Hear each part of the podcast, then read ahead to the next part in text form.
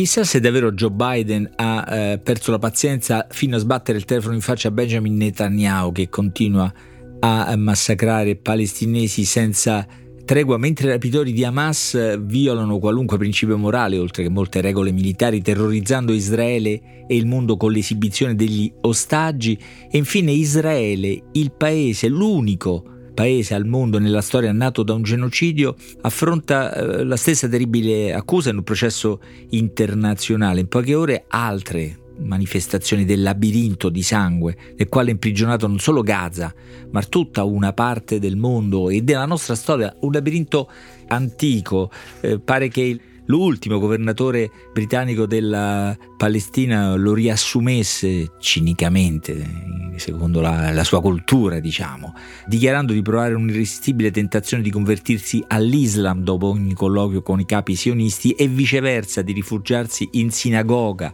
dopo aver ascoltato i rappresentanti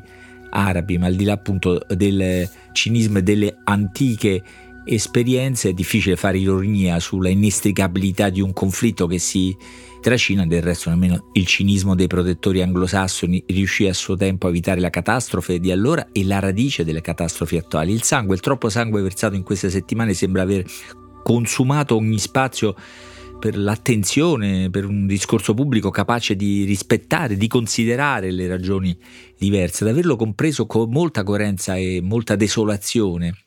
ma anche con molta franchezza, è stato qualche anno fa uno dei maggiori scrittori israeliani della vecchia generazione, un po' in ombra rispetto alla tria della magnifica triade Abraham Yoshua, Amos Oz, David Grossman, meno noto, molto meno noto, da nome molto significativo. Si chiama, si chiamava Yoram Kanyuk, è scomparso nel 2013 però, ma un anno prima di, di morire rilasciò proprio alla TV italiana un'intervista nella quale condivideva, diciamo così, questo pessimismo, non dire disperazione, apparteva a una generazione che non poteva permettersi la, la disperazione, era nato nel 1930, ma pessimismo sì, se non proprio pentimento, l'amara ammissione che quella che era stata per la sinistra israeliana l'ipotesi, il, il, il, progetto per il quale si erano battuti per decenni, due stati per due popoli, ecco, l'ipotesi si era allontanata anziché avvicinarsi. Trovate l'intervista in rete e potete, credo, apprezzare la dignitosa sincerità con cui pare negare la vita, le, le idee, i valori per cui eh, Canuck con altri si era battuto. Troppo, troppo sangue, troppa violenza, troppo odio, troppa reciproca ostilità minavano l'aspirazione a una convivenza tra, tra, separati, che quindi appariva già all'epoca difficile o impossibile, ma d'altra parte, come eh, diceva eh, Canuck, qualunque altra ipotesi non esisteva e noi a più di dieci anni di distanza rivedere quell'intervista ci lascia eh, la stessa sensazione che proviamo in questi giorni di una paralizzante consapevolezza. È il paradosso tragico di quello che sta accadendo in Palestina. Più odio si deposita, più sangue si sparge, più si allontana l'ipotesi di una convivenza qualsiasi, più sangue si sparge, più quello, il sangue pare l'unica alternativa, ecco la tragedia. In realtà non ci sono alternative alla soluzione, due popoli in due stati, ma quella soluzione oggi appare impossibile.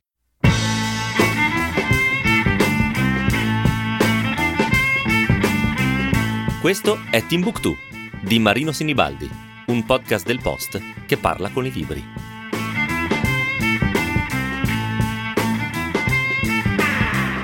Yoran Kanyuk prova la stessa eh, tragica consapevolezza al termine di una vita lunga, straordinaria, accidentata. Era nato a Tel Aviv nel 1930, il padre veniva dall'Europa orientale, la madre da Odessa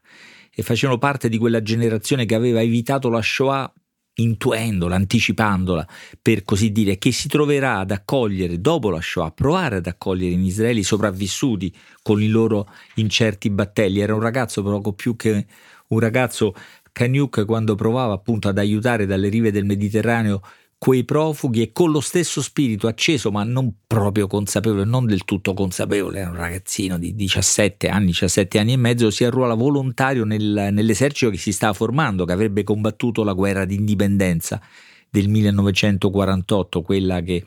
per Israele è l'indipendenza e per i palestinesi è la catastrofe, la Nakba, Dopo la guerra Kanyuk va in America, sembra quasi debba allontanarsi dallo Stato che aveva contribuito a far nascere, e come vedremo ironizzerà molto su questa idea enfatica, far nascere uno Stato. Poi dopo dieci anni di esilio, autoesilio, nuova diaspora, diciamo così, per lui che era nato a Tel Aviv, quindi da, non veniva dalla diaspora dopo dieci anni, torna in Israele e continua a scrivere, tra l'altro uno straordinario libro sulla guerra, anzi come dirà non sulla guerra, ma dalla guerra.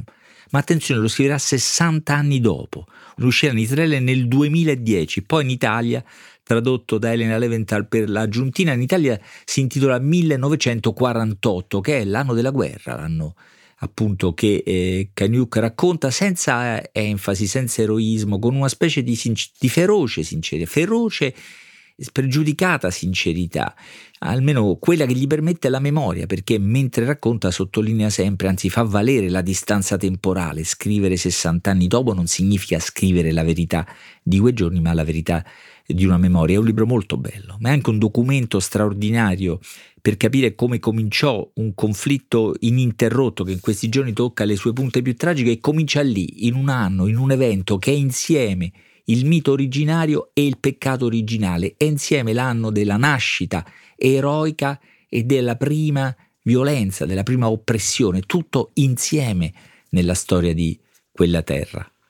Ma la prima cosa che si capisce, si ricostruisce da queste pagine è che non era nemmeno quello l'inizio, che quando gli ebrei erano arrivati in quella terra, prima della seconda guerra mondiale, vivevano già nell'ostilità e che gli arabi già percepivano questi primi arrivi come una minaccia, come un'invasione, come il preannuncio di qualcosa che effettivamente sarebbe accaduto. È anche una terra dove i timori reciproci si manifestano per così dire fondati. Così arriva alla risoluzione delle Nazioni Unite che riconosce, riconoscerebbe una divisione della regione da cui nasce Israele. Gli arabi non accettano e inizia eh, la guerra raccontata da un ragazzo, un giovane volontario, arrivato forse aveva già compiuto 18 anni, ma a malapena, al quale presto sarebbe stata amputata la gamba. Comincia così, la gamba si salverà, un aereo riesce a violare l'assedio, a consegnare un carico di penicillina che salverà la gamba del giovane eh, Cagnouk, che racconta tutta questa guerra così, con una sorta di spregiudicatezza irriverente, comica a volte, antieroica sempre, eh, anche dal punto di vista eh, della quotidianità della guerra, ma anche della dire, qualità dei principi, la forza dei valori per quali si battevano. Noi non sapevamo, non capivamo che stavamo fondando uno Stato, dice Kanyuk. Qua e là dello Stato ebraico già si parlava, ma il concetto di Stato non suonava per nulla familiare, non veniva recepito come qualcosa di concreto. Quando mai il nostro popolo aveva avuto uno Stato dopo duemila anni? E che razza di Stato sarebbe stato? Per esempio, dice come può un vigile ebreo, l'idea di un vigile ebreo che si sarebbe messo a fischiare, con cosa avrebbe fischiato? Con il fischietto, al massimo con uno shofar, qui fa ironia sulle proprie tradizioni, ma mi sembra anche molto sincero sulle motivazioni, sulle consapevolezze. Non ci si batteva, lui dice, mi sembra di capire, per un progetto sionista compiuto, ma per qualcosa di diverso. Sapevo, scrive, che migliaia di sopravvissuti alla Shoah, senza casa, respinti da qualunque paese, vagavano per mare a bordo di bagnarole. Avevo letto che tre anni prima Herr Goebbels aveva detto che se gli ebrei erano così intelligenti e così dotati e suonavano così bene, come mai nessun paese li voleva? E ricordo che la cosa mi aveva mandato in bestia e mi era venuta voglia di collaborare per far arrivare quegli ebrei, così al, comincia dal punto di vista di Oran Kanyuk, che è un punto di vista questa storia. Tutto il libro è così antiretorico e feroce, di una ferocia pura, di corpi squartati, teste staccate, cadaveri quasi irriconoscibili, perché questa è la guerra, questa è l'esperienza della guerra che ebrei e arabi condividevano, condivisero fin dall'inizio e che per sempre sembra opporli, se, separarli. Eh, le morti, morte, morte anzitutto. Israele, scrive eh, Kanyuk, Israele in effetti è uno stato di morti, è stato fondato per i morti, è memoria del fatto che forse avrebbero potuto fare a meno di morire se l'avessimo fondato 50 anni prima, ma è anche un libro pieno di cose buffe, di, di, di, incontri strani. Ci sono due ebrei che si ritrovano dopo tanto tempo e prima ancora di abbracciarsi cominciano a picchiarsi, se ne danno di, di santa ragione. Ci sono molte scene simili, ci sono scoperte angosciose di quelle che per caso nella vita di quei ragazzi capitava eh, di fare. Ernst mi disse quello che mio padre non aveva mai detto, che aveva un sacco di parenti a Tarnopol, la città di origine nell'Europa orientale, che vivevano per lo più in via del barone Hirsch, ma che tutti 60 fra uomini e donne, erano stati presi nello stesso giorno e portati in una radura nel bosco lì vicino e costretti a scavare una fossa. E quando avevano finito di scavare la fossa, li avevano spinti dentro sparando e poi di nuovo gli avevano sparato dentro la fossa. Erano stati sepolti lì, uno sull'altro, ma uno di loro, il figlio di zio Menasce, dicono che si era salvato ed era arrivato in Israele passando per la Siria. Così l'uomo che avevo visto, forse quel cugino lì, era lui. Sentii tristezza e vergogna per il fatto che mio padre non avesse invitato quel tizio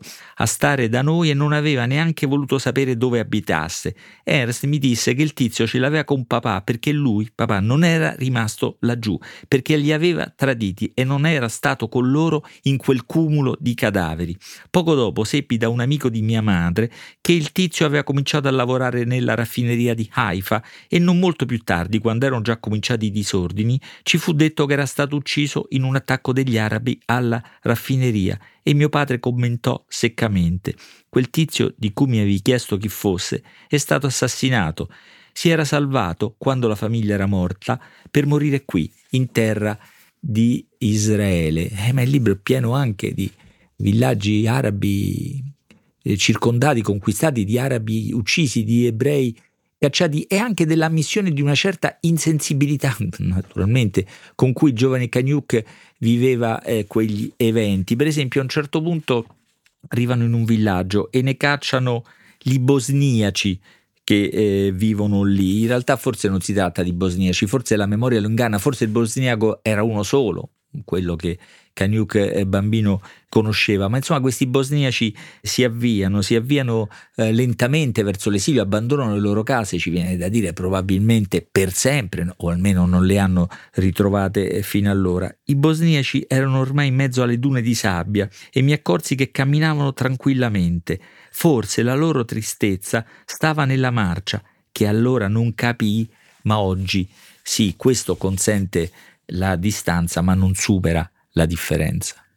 Era anche una guerra di ragazzini non del tutto consapevoli come accennavo. Kanyuk chiama il 1948 l'anno della crociata dei bambini ed è curioso che usi questa immagine, questa definizione, la crociata dei bambini, la stessa che userà, usò Kurt Vonnegut per scrivere Mattatoio numero 5, l'ho raccontato nell'episodio 99 di questo podcast, una crociata con declinazioni politiche oggi insospettabili che invece è bene riconoscere sono decisive per capire davvero cosa accadde in eh, quegli anni e quali forze, quali potenze appoggiavano nel 1948 la nascita di Israele. Per capirlo c'è una scena singolare, c'è una vivandiera ebrea, si chiama Shika, che ogni volta che parla delle forze inglesi o americane dice l'esercito inglese, l'esercito americano, ma quando parla dei russi dice sempre i nostri. I russi sono i nostri e Yashka, il protagonista di queste pagine, sono un po' le, mie, le più emozionanti, quelle nel quale mi pare Kanyuk non, non trattenga eh, l'emozione, è un compagno partigiano che combatte con gli ebrei.